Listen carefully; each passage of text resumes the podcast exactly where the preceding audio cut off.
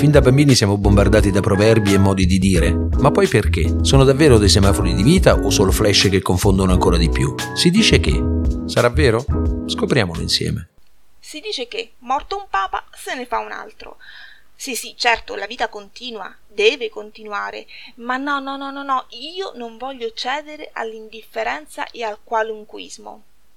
Come lo scrittore Harry De Luca, che non a caso è il mio preferito, io invece infatti sono convinta che nessuno è necessario, ognuno è indispensabile. Ognuno è un dono, un'aggiunta non necessaria che non va a colmare una casella vuota, ma ad arricchire tutti. Ognuno di noi è un pezzo unico, irripetibile, la cui fine è senza rimpiazzo. E quando viene a mancare, il mondo manca esattamente di quella persona, del dono che ci fosse. Io la penso come Harry di Luca.